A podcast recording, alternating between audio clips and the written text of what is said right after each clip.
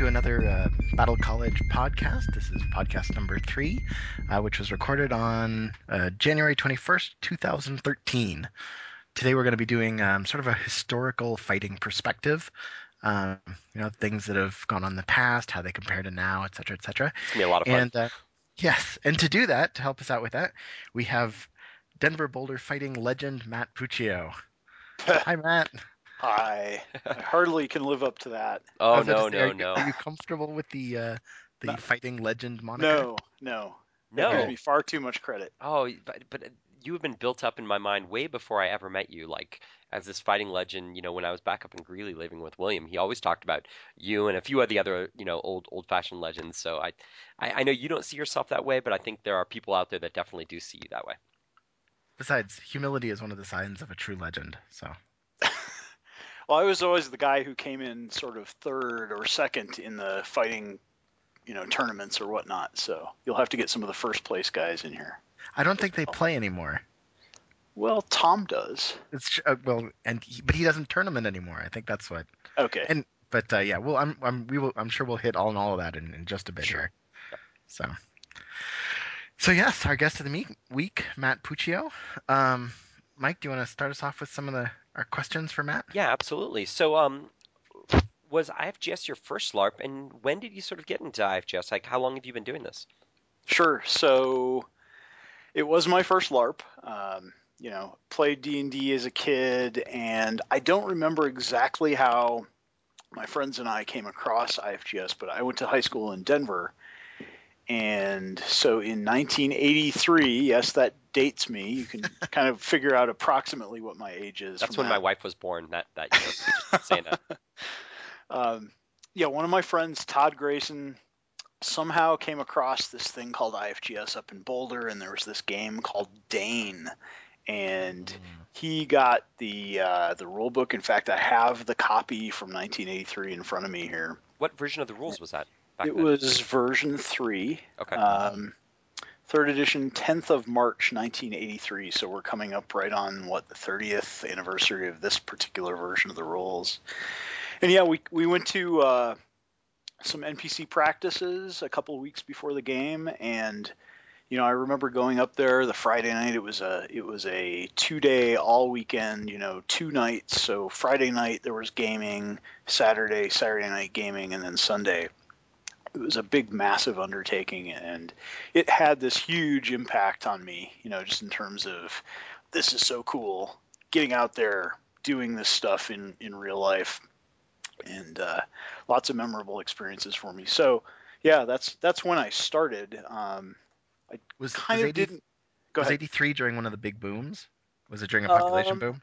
you know i was just looking at the list of games run on the wiki and so the game started in 81 um, and the, the first real game was called the truing and it was written by john cade in august of 81 and this that was sort of in the day when they still really hadn't figured out what they were doing. And like magic users still had wooden staves and some of the fighters were using metal sabers that were covered with a little bit of foam and stuff like that. Um, Fun.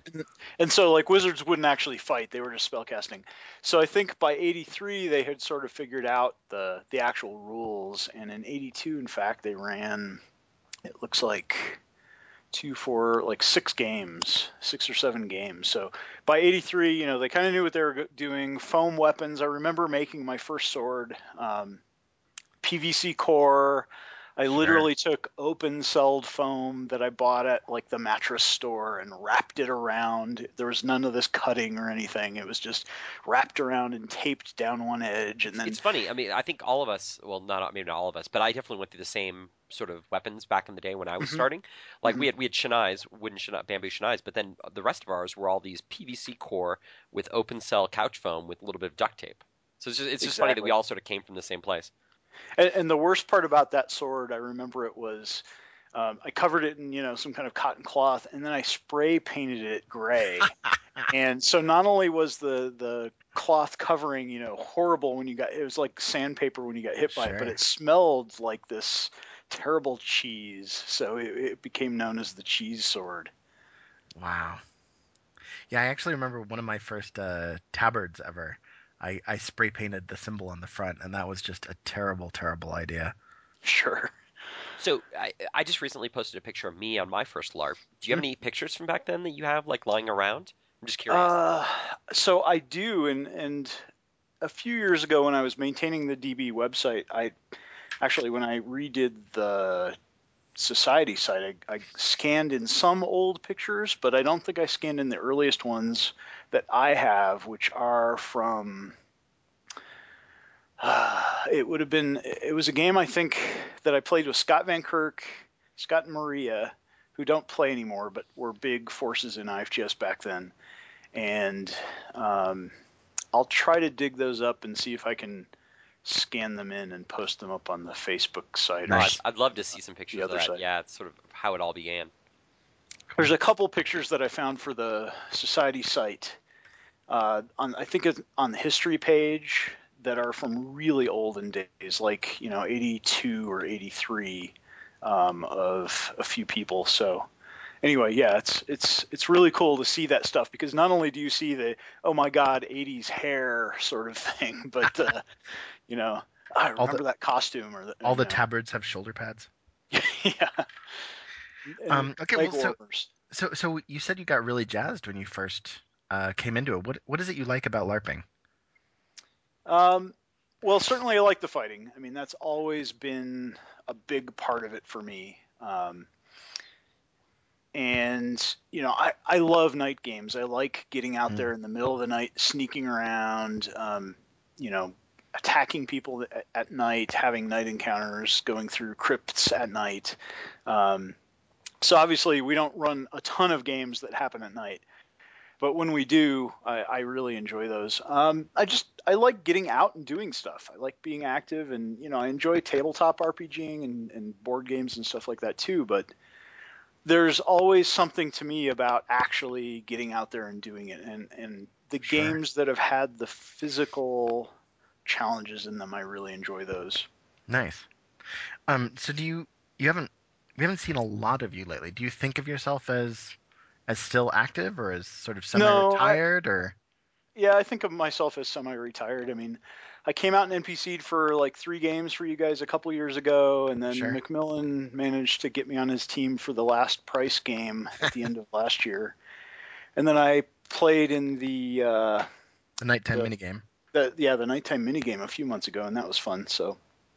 Uh, yeah, I definitely think of myself as retired, and you know I've got other hobbies that I do now in addition to this kind of thing, and and it is one of those things where it takes a lot of sort of work and a lot of time to to LARP and do build your costume and build swords and so you know I think as you get older, um, you know we don't have any kids, especially for people who have kids.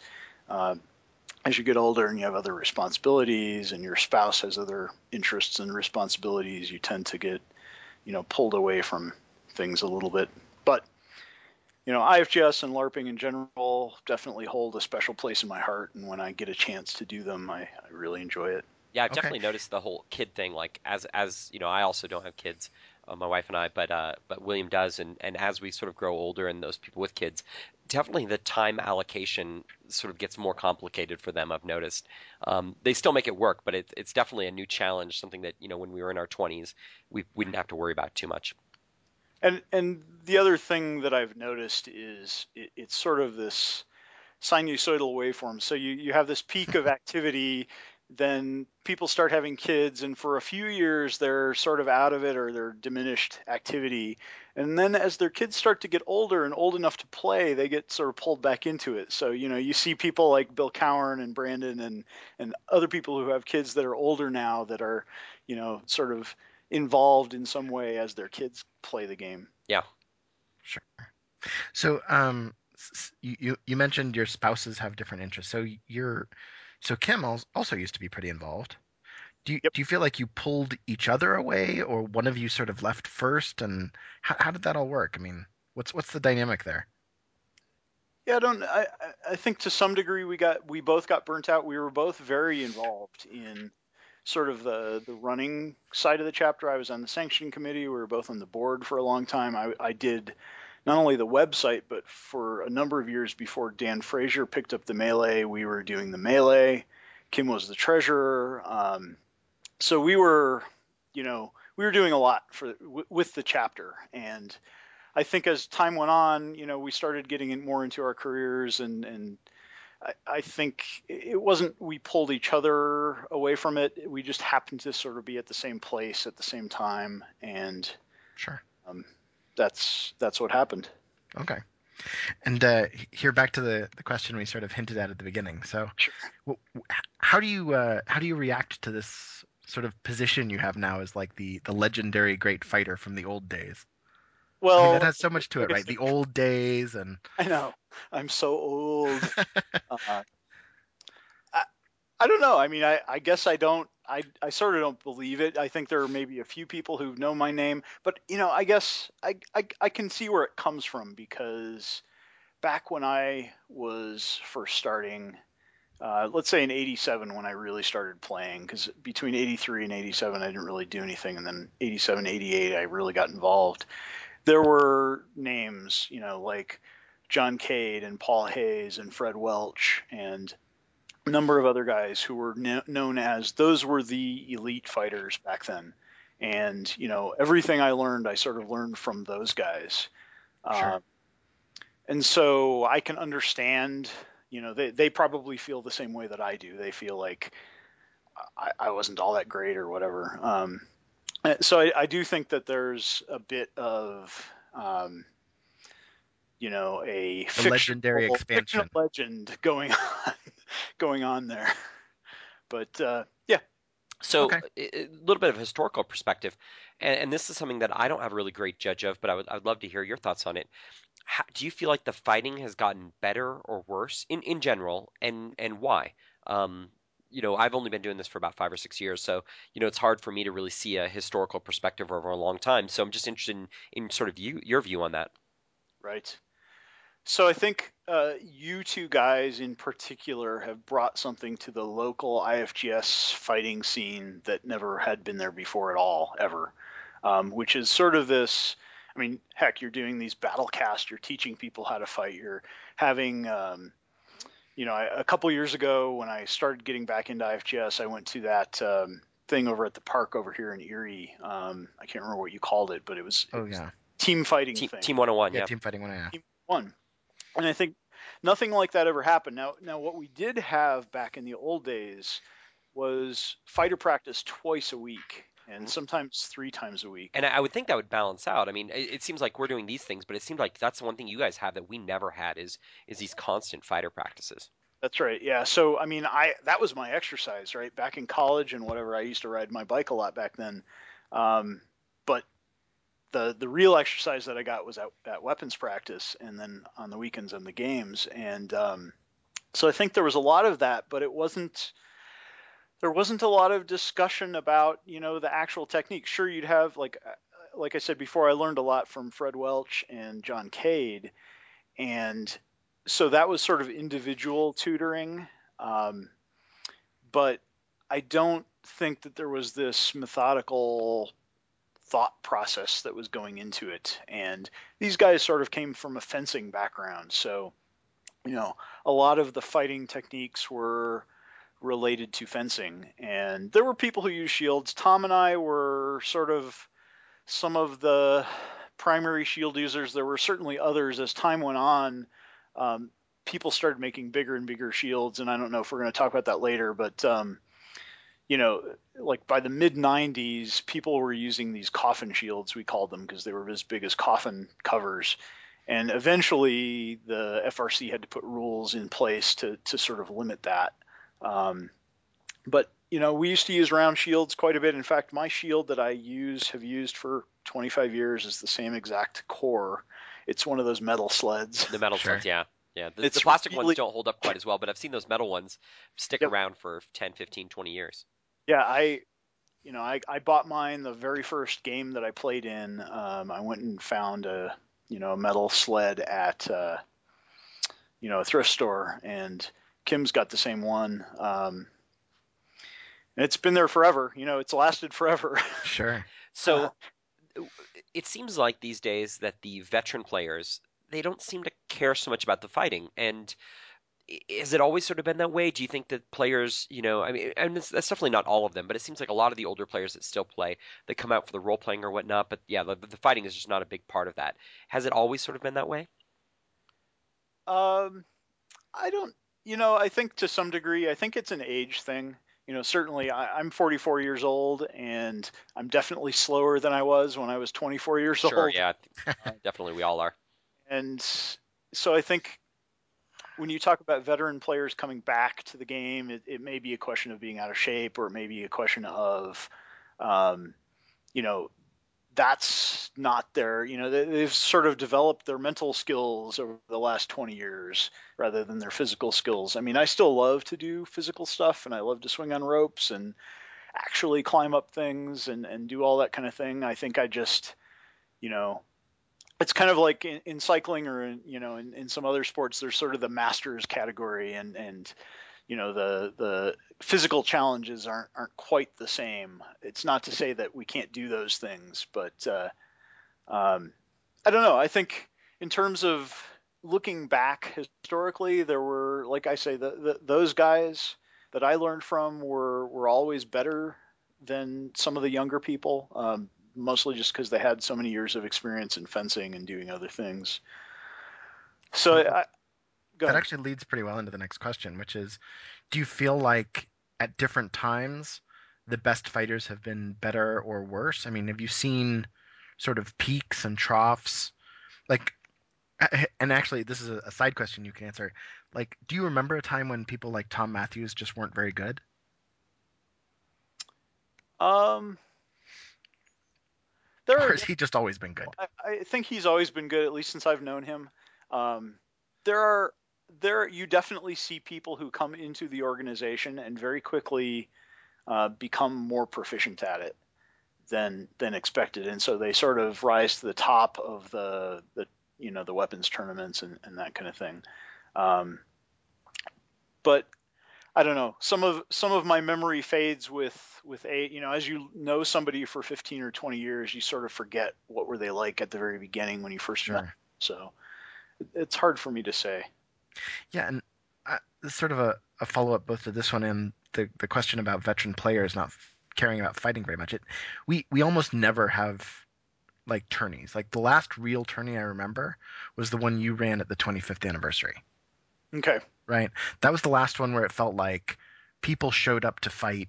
People, you know, Tom Matthews fought, and you know, we had some people who who had some real stick show up to actually try and win it, and we just don't have those anymore. Do you do you have any thoughts on on what happened? Is it just the people I, who like to run tourneys left, or I mean? Well, I, I do kind of wonder if just sort of the interest level or the interest areas of, of the people who like IFGS now, if it's if it's been shifting. And I don't know whether that's true or not because I haven't been active, you know, recently. Sure. So, for example, back in the 90s, there were a bunch of uh, IFGS conventions, uh, once upon a con and I think we ran four of them in a row, or maybe there were there was one year and then we ran three of them the the consecutive years.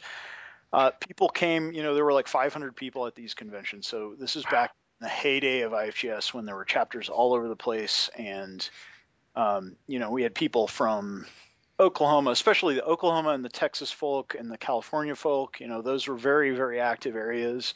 We had people on the East Coast, I think Atlanta, and so on, and there were big weapons tournaments. Um, you know, different categories there, and there were enough people to fill them. So there were. I, I remember in particular one where I think I got to the final round, and it was Paul Hayes was running. It was like a masters class tournament, and as a result, he gave.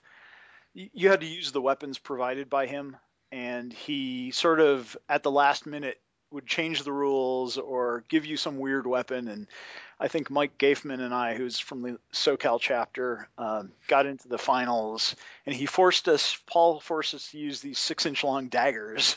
Sure. Fun.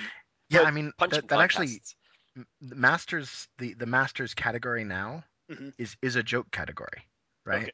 Like the finals of Masters, the last time I saw a Masters in tourney, it Right. was with bread rolls. Okay. You know, it just it, it, it, it has gone from being you have to be a master of all weapons to whatever goofy crap we can come up with. Right, right.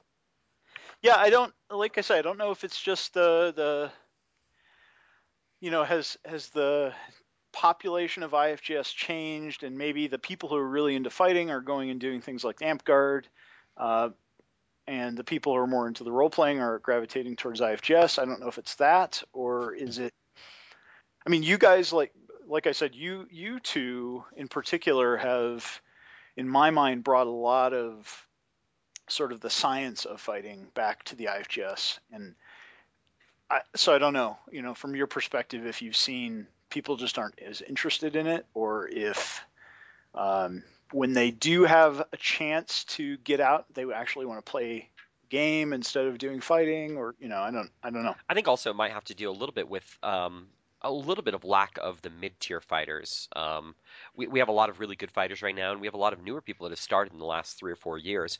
And it seems like we haven't quite filled in yet, or we're still in the progress of filling in that mid-tier of fighters. And I think maybe once we see that, maybe we'll see more tourneys and things like that come through. But it's probably not quite as fun as you know as uh, for for a whole bunch of newbies to fight people that have been fighting for t- 10, 20 years. Well, Right. my else, my other guess would also be that because we don't have those fighter practices, you know, it just it the chance for those novices to get to mid or advanced level is, you know, it's it's much harder for them to do Sure. that. Right. Yeah, because you can't really hone your craft very well during a game. I mean, you've you've got so many other things going on. Obviously, it's important application of your skills during a game, but you know the the the basics. I, I mean, honestly, the way that you fight, at least the way that I learned to fight, is very different from fighting in a game. You know, Yes. weapons practice one on one, where occasionally you'll do ditch battles or bear pits or, or some other kind of activity. Um, it just it, it, it's really different. So I think the weapons practice, you're sort of building strength, you're building the muscle memory of, of swinging the sword, you're building, you know, the techniques of knowing how to hit people and how to block and, and those things, which are really important to fighting. Um, because during a during a game, it, it comes down more to your reaction and you know what did you remember to do and do you remember how to block because somebody's also casting a spell at you and you're also being chased down by somebody. Yes. So Um, and uh, as far as shields go, this was Uh-huh. a question we had a while ago. Do you feel like there's more shields now, less shields now, or it's just sort of it depends on what decade you're looking at? I, well, I don't know now. I mean, you know, my my current experience comes from NPCing for you guys over the last couple years primarily.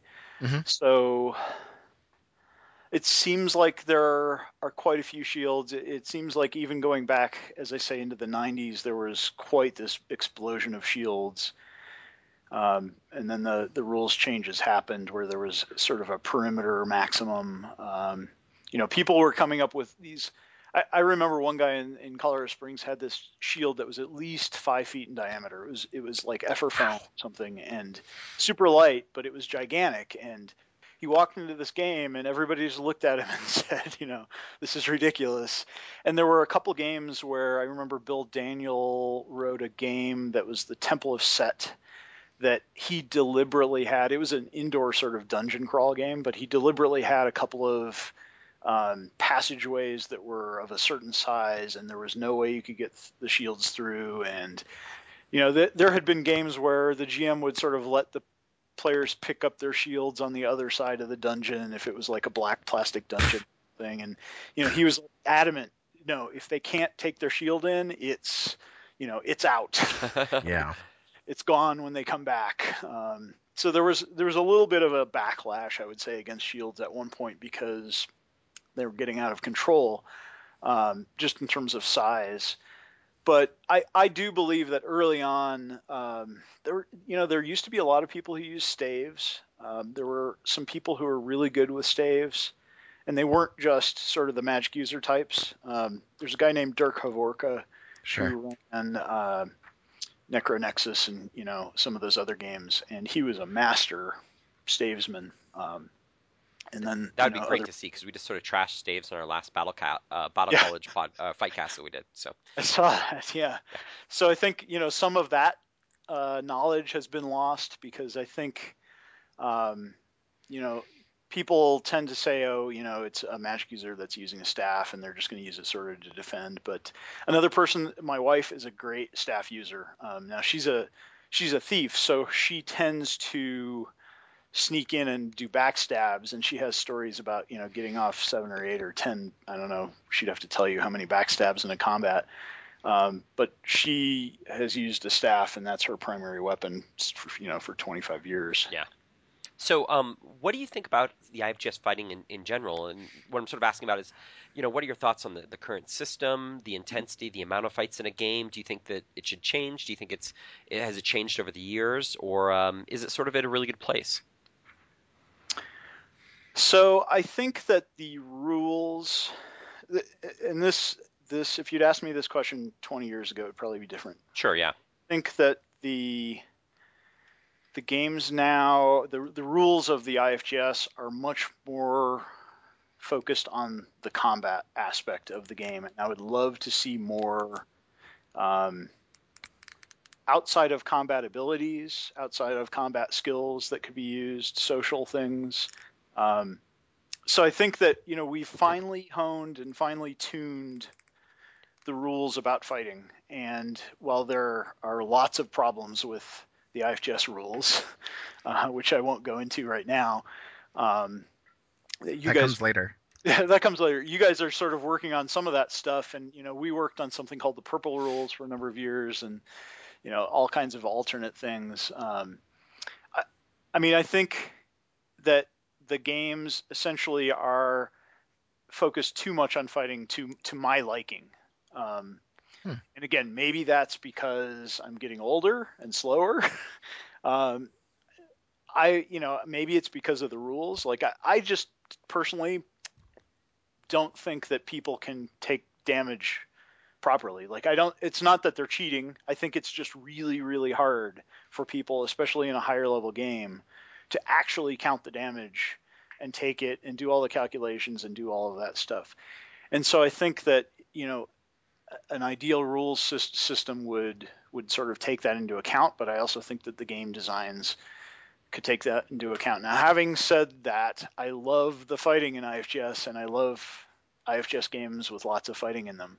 Um, I just think that there should be a balance, you know, of, of different kinds of activities in, in IFGS, and I think, you know, in a lot of games there are. Um, certainly, you guys run fighting heavy games. I've loved those games. I've been exhausted in those games. I've been beaten down in those games. Um, so I don't know. Maybe I've sort of contradicted myself in a little, uh, in a way. But, no, no. Uh, and actually, this is this is a great, leads into another question I had. So, in your real life, you're a you're a game systems designer. Uh, that's that's what you've done. You you worked on games like Lego Universe and, and whatnot. And do you feel like you take some of what you have done in your in your professional life, and do you ever think about it in terms of IFGS? Like, oh, I'm I'm I'm writing this game, or I wish this game would have you know X in it, and and if I was writing it as a video game, maybe this is how I would design it. Do you ever do you ever think about IFGS games in that way? yeah, I I almost take it the other way. Like uh, I almost take my IFGS experience as background for my professional game design experience. Okay. So I think I say, you know, these are the things I've done in IFGS. Here are things that have worked. You know, I was on the fantasy rules committee for a number of years and we were putting out the 6.5 edition, I think. And I think about the discussions we had and what were the hits and misses things, questions that we had to answer. And I often apply those those lessons that I've learned in IFGS to, you know, other game systems. Right. Um, you know, certainly think about it the other way too. You know, um, thinking about some of the ideas that uh, fourth edition D&D has had with, you know, uses per combat, uses per day, one shot, those, those kinds of things. Could we do that with IFGS? You know, we thought about, like I mentioned, the purple rules before, which was a an attempt that a group of us made in Boulder to come up with a new rule set. We spent a lot of time. I mean, we met for I don't know, like a year and a half working on this, and it never really got anywhere. But um, there were lots of things that we took from board games from video games and so forth when we were thinking about those things. So, so I think it's it's a network. You know, there's no sort of one direction or the other. It's it's sort of this web of of all of the things I've learned about gaming And- in all of the aspects. And based Sure. on what you said earlier, I think that um, IFGS definitely has the, the there's a chance of it going too too much like fourth edition. I think one of the problems with fourth edition D and D is they made it you know very video game esque, very MMO, and they had a lot of backlash where there wasn't enough role playing, there wasn't enough outside of combat type abilities, um, and so now they're reverting sort of back to maybe uh, an earlier version of Dungeons and Dragons. And I wonder if IFGS could have that same problem that if you focus too much on the in combat stuff, you know, do we have enough balance of the out of combat uh, abilities and whatnot? Sure, and and you know it's uh, well, I won't spoil one of your questions because I know one of the questions that's coming up, uh, the the five questions. Okay, and is there is there anything else you wanted to say about fighting, about IFGS or retirement or anything like that? Uh, not at this point. Okay. Yeah.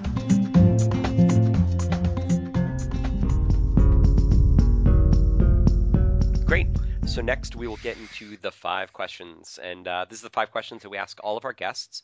Um, and uh, hopefully your answer can be short, can be long, can be whatever you'd like. And uh, yeah, so Will, why don't you start us off? What's the first question? Okay, the first question of the five questions is what is the best class in IFGS? Hmm. I think this is a fixed question. It's a trick question. Um, so this is this kind of relates to uh, what I was just talking about in terms of, uh, I guess in a sense, metagaming. So so the answer wants to be knight, but my personal feeling, and, and keep in mind that I'm not super familiar with the um, what is it seventh edition of rules now. Sure. Sure. But I would actually say that druid is the most useful powerful class. Um, now that may have changed with seventh edition, but between all of their spells and their ability to heal and their so their versatility, in a sense, I And- think they're actually the best class. Especially at high levels, I, I actually agree with you. I think that the knight tapers out. It starts fairly powerful and it gets a little bit not weaker, but definitely doesn't keep up. Where there's a couple other classes like druid and, and mage, and there's a few others that I think really sort of hook at the end, uh, seventh, eighth, ninth, tenth level. And I think druid is one of those. I'm sorry that uh, you have both given an incorrect answer. Matt had it to begin with. The the correct answer to that is night. so, okay, next question. Uh, what was your favorite game that you've ever either played in or NPC'd in? So let's see. I, I have a number of memorable games. I guess I'll mention two. Um, the first game was called Shadows of Destiny, and it ran in 1990. It was a tournament game, and it was a it was a two day overnight game, so you got the whole overnight experience. Um, Kevin Taylor was the producer slash writer of it, and it was just a fantastic game, both from my playing experience. The team I was on, I, I had just spent a year in Germany, so I hadn't played IFGS in a year, and I came back and Dave McMillan drafted me onto his team, and you know, like a day before the game, and we just had a great time as a team. Um, I felt like I did really good fighting, and we fought well as a team, but the the game itself was enjoyable. And then the second game that I'll mention is a game that Scott Van Kirk and Tony Fabrizio ran in '94. It was called Rude Awakenings, and surprisingly, it also was a tournament game. Um, this was the one where each of the teams, and I think there were about seven different teams, were NPCs, but they were essentially all players. Uh, but they had uh, opposing goals, and, and there was you know a storyline that ran through it. Uh, Tom Matthews is the big bad guy. Kim, my wife, was one of the other vampires, and there was a Drow team, a Gypsy team, a you know there were just all these different teams, and they each had these counter opposed goals, and it was fantastic because we got to do exactly what we wanted to. There was no real script. Nice. Um, I've heard a lot about this game actually throughout the years. It seems like it, it always comes up in a conversation when you're talking about sort of the good old days. Someone will talk about the team that they were on, or you know, uh, you know, encountering this other team, the Gypsy team, and how they were sort of acting. And yeah, it's a lot of great memories I think with this game from what I can tell. and it was also pretty high production. Scotty spent months and thousands of his own dollars on building these really cool styrofoam flats, and and just it was yeah night combat, um, all kinds of things, everything that I love about IFGS. Cool. Um, if your favorite character had to die, how would you want him to go out? So, ironically, my favorite character did die twice. Was this our fault? Well, once it was your fault. Okay, Um, so, yeah, Savar, who's my fighter, um, he the first time he died, it was heroically, which is how I'd want to go out. Uh, at a game called Zorg, or maybe it was Star of Zorg. It was in Oklahoma. Sure. and I had to go into this portal and blow up this device that did like a thousand point blast to destroy the portal. And I think that was uh, it- that was uh, the second Zorg game. okay, Uh, yeah. so very similar to um, Final Price, where we were trying to sort of close this portal or get out of this portal in, in the case, and, and there was sort of this running fight, which um, you guys watched that or were involved in that, and uh, that that equally was enjoyable. So if you know if I never play that character again, which is likely, um, I I won't be dissatisfied.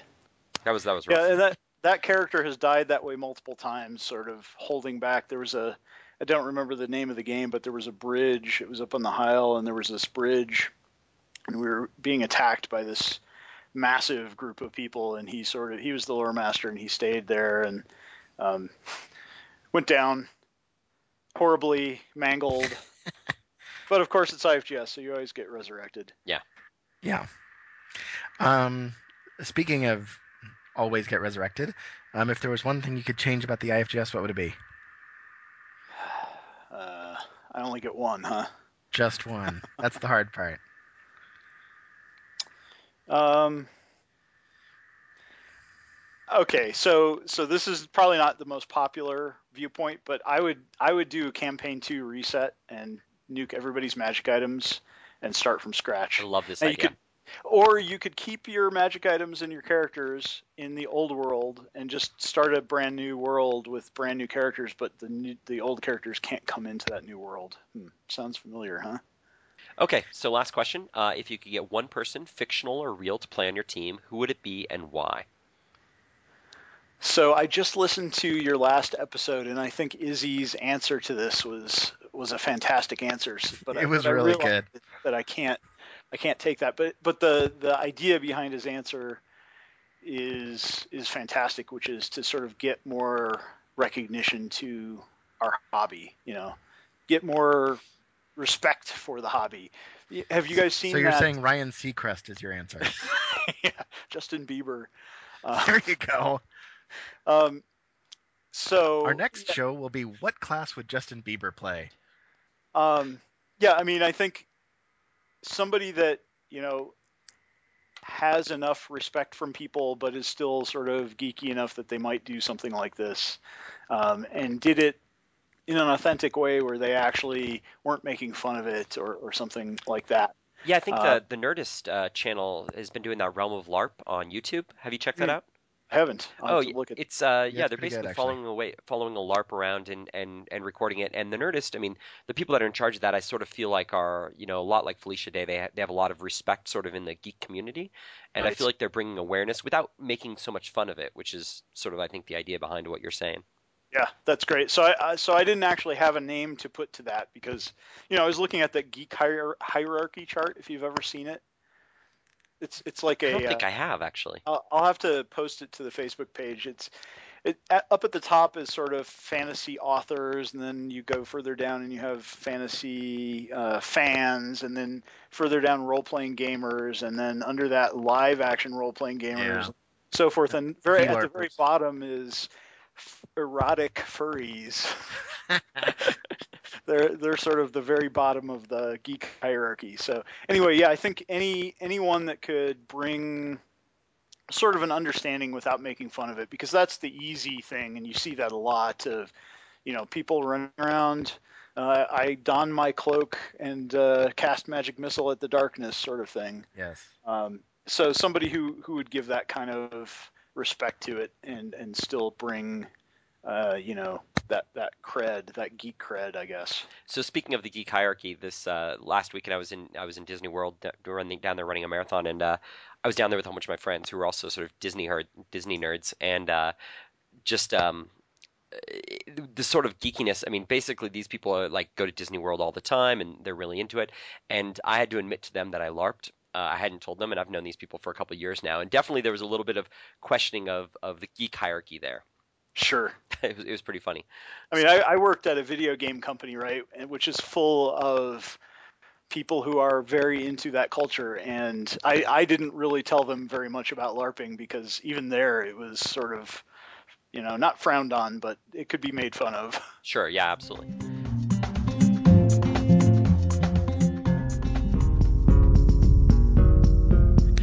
Okay, and uh, now we're sort of going to talk about in review what we've been up to and sort of what's going on with IFGS right now, and, and Matt's going to continue to join us for this. So uh, hopefully he has something to say at least about the the first one of these, which is Fightcast. We uh, just recently posted a new Fightcast this last Friday, and it was on it was with Staves, which uh, I think is pretty good, and and hopefully we're uh, sort of focusing these a little bit better than we had been. So you saw the one on Staves, Matt? Uh, I watched part of it. I did not watch the whole thing. Oh, it's okay. It was basically just me being really crude, talking about thrusting a lot. So I saw the comments. It got bad. I didn't realize how bad it was until after uh, after the fact that I started watching it. So It, we really need to figure out how to record those in 3D. That would have been awesome. oh yeah, 3D camera. Yep. Um, we also have uh, the fighting workshops uh, going on. We've got one this Friday. Mhm. Uh, it is fully booked up, but um, we're looking. I'm really looking forward to that one. I really enjoy those. And this one's going to be more advanced fighting. Is that correct? And then Yeah, it's. I mean, it's mid-level fighters, but I think it's. It, we'll we'll get some good stuff in. We don't have any. We don't have any novice fighters in this one, so I, I think it's a much more homogenous group than the last one we ran. Right. And Um, my plan is the one after that will do mostly novice fighters. It'll be more of a novice class than a workshop. Good, good. Yeah, I think that's I think that'll be really good right before the season sort of starts up. And then uh, sanctioning, uh, sanctioning's going okay. Our season for next uh, for next year for 2013 doesn't look quite as full as I'd like it. I've really been working hard, and and and hopefully we got a few more people that will get games in.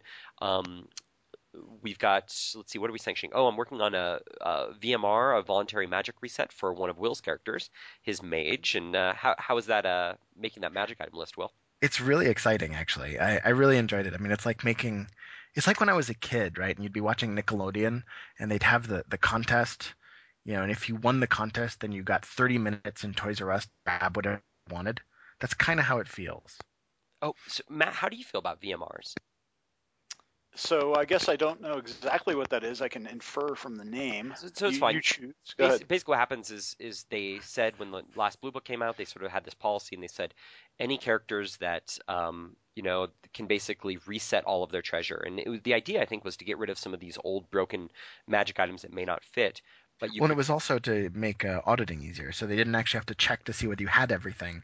You could just throw out everything you had, and then come up with a list that they could sort of approve, and then you could prove you had it.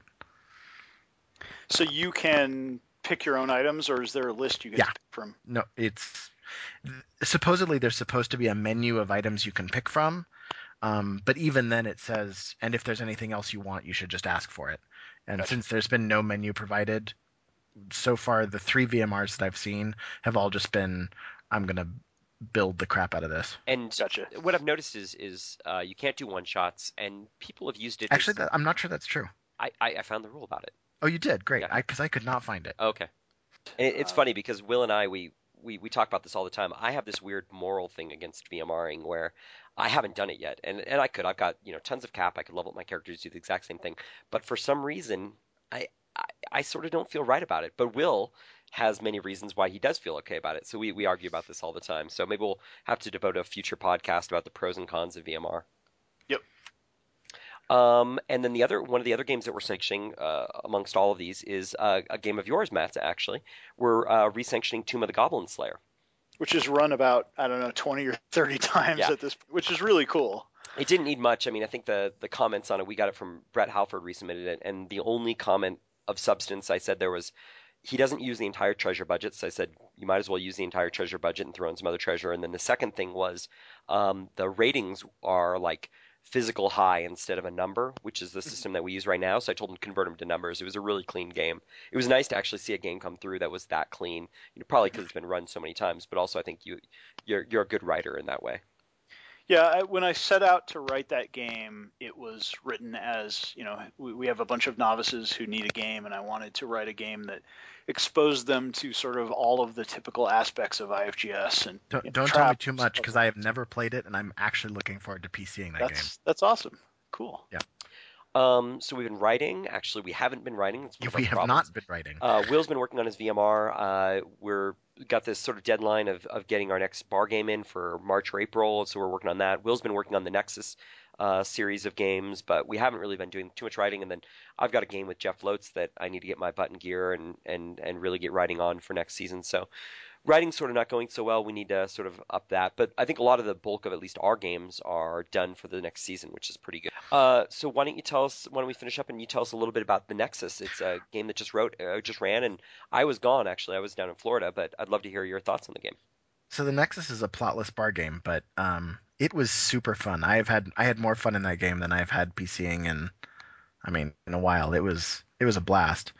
Um, part of it was the people who were there. You know, we had Miles and um, and uh, a couple other sort of newer players who you know added a lot of that sort of exuberant excitement. Um, and I think he's going to be really great to play with. Um, we had some older players there to add sort of suspicion and suspense. Um, they had the fighting ring downstairs. They had some gambling downstairs. They had puzzles for people to do. It was just it was a really it was really well done. It was it was I really enjoyed it. Awesome. I'm I'm looking forward to the. Uh, supposedly they're running one every month. Yeah. Um, I'm both looking forward to to to playing those and in just abusing the hell out of a once per month bar game.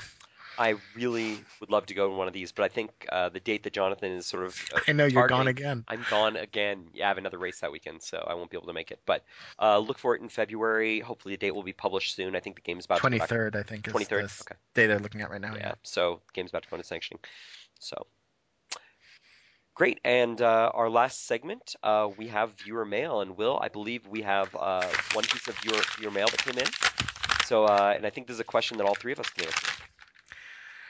All right. So, dear Battle College podcast, I love listening to you guys more than anything except yelling at my sister. Um, if you had to choose between playing a magic user, a cleric, or a druid, what would you pick and why? What three SAS do you think you would use most with the class you chose? And that's from Canon Alexander. Absolutely. So, Matt, you want to start us out? Sure. Um, so even though I said I thought that the druid was the most well-rounded class, I just have to go with my old standby. My my, you know, my cleric Flanor is my primary character when I think about myself playing IFGS. He's, so I he's also our primary NPC, by the way. We I know you guys have got to get game. me to play him at some point. You know, I asked somebody at the end of of Ultimate Price about what happened to Ology, and you know, I, I need to find out more about what happened to uh, Flanor and and the golden lions that were holed up there. Oh, we'll So- try and we'll try and write something up maybe for the next me- uh, melee about that. Cool. So, and then the three SAS was it three or two SAS? Three, yeah, three. whatever. Yeah, Okay. three. So obviously you're going to use your E spell, Yeah. and your most powerful healing spell. Um, but uh, Wrath is probably the the other one that I would use Ah. tactically. So, you know, when I was a younger cleric, I would use Phys Pro a lot, but um, you know, I started fighting more and more, and you want to get out there and you want to actually hit people. You can't really have Phys Pro up. So, Yeah. Yeah, sure. William. Mike. Okay, I'll go next. Okay. Um, well, so the answer for 7-0 is cleric. Um, and the three SAS I would choose is your E spell, of course, your most powerful um, healing spell, and then the other one would be whatever concentration toys you have. Because as far as I can tell, a sword and shield cleric with concentration is pretty much the end of the game. Have you tried it yet? In in an I, action? I, I haven't actually gotten to fight with it yet. I want to I want to see how that combo works. I've Yeah. I've got one. Flanor Yeah? has one. I've no, I guess I've never been able to use it effectively. Man, it just seems like you just press and press and press, and as soon as you get into trouble, you heal yourself Yeah, and can't yeah. hurt while you're healing. That's Yeah. a good point. So Good point. Um, Will, I but feel in AAP, okay, I feel like you're Yeah. missing still another ability though. God's From boon. oh Yeah. God's, God's boon, of course. I mean, sorry, for us the at game, least, you know, we the now that we that's gonna capped change the gold, game. yeah, it's totally changed the way I play cleric at least. Well, you said I think on the last podcast that you took a bunch of cap for gold into a game as a cleric and just had Yeah. spell points basically. Abuse the crap out of it. Yeah. Yeah. Yeah. I, I, you're you're absolutely right. If if it has to be your own your own SAS, then I would definitely go. In fact, I would probably do that before heal, since knights are better healers. um, but yeah, and so in AAP, I would go magic user. Um, their offensive power is just something to behold, and for them, I would say, you know, the strike, the electrify, and concentration. So Okay, and for me, um, you know, I think cleric is the most powerful out of the three in whatever you know AP or 7.0. I just think that cleric is is just incredibly useful, but they're I- find them a little boring to play.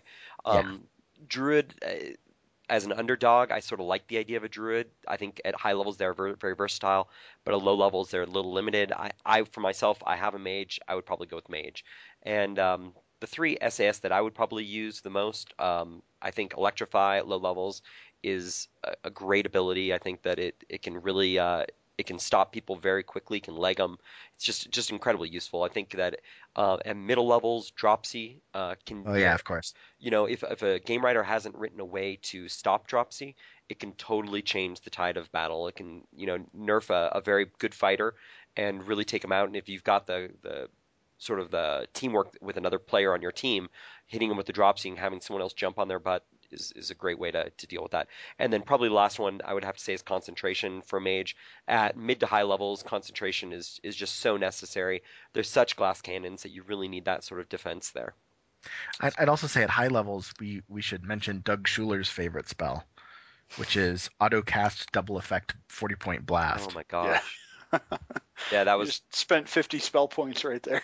Yeah, and he did it to us twice. Sure. Yeah, Legends was a fun game. Um, yeah, so uh, I, I think that's our viewer mail. Thanks, Canon. Yep. Okay, well, uh, thanks everyone for joining us for episode three. And this was a little bit of a long episode, but I appreciate everyone uh, sort of tuning in. And uh, yeah, everyone have a great winter and uh, stay warm. And hopefully, we'll have another episode here for you soon.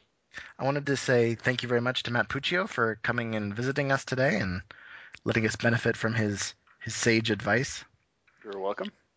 Um, and actually, there was something I, I've been wanting to mention for the last couple um, podcasts, and that is, um, if you listen to the podcast, you'll hear the intro and the outro and all the little um, musical interludes in the middle.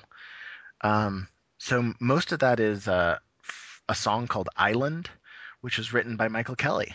Um, so uh, he he graciously allowed us to use it, and I, I wanted to make sure he got some credit in there. And I've been forgetting to do it for the last two podcasts. So Awesome. And Matt, is there anything that you want to sort of plug or talk about that you're working on, or anything? No, not that at this too? point. Okay. I, I've got a bunch of game stuff that I'm working on, but none of it's sort of ready for publication. So Okay. Yeah, I've heard a lot to a about it, and I. I haven't gotten a chance to play it yet, but uh, I'm sort of excited at, at giving uh, some of these a try sometime in the future. yep, cool. Great. Well, thanks all, and uh, yeah, this is episode three. good night. Bye.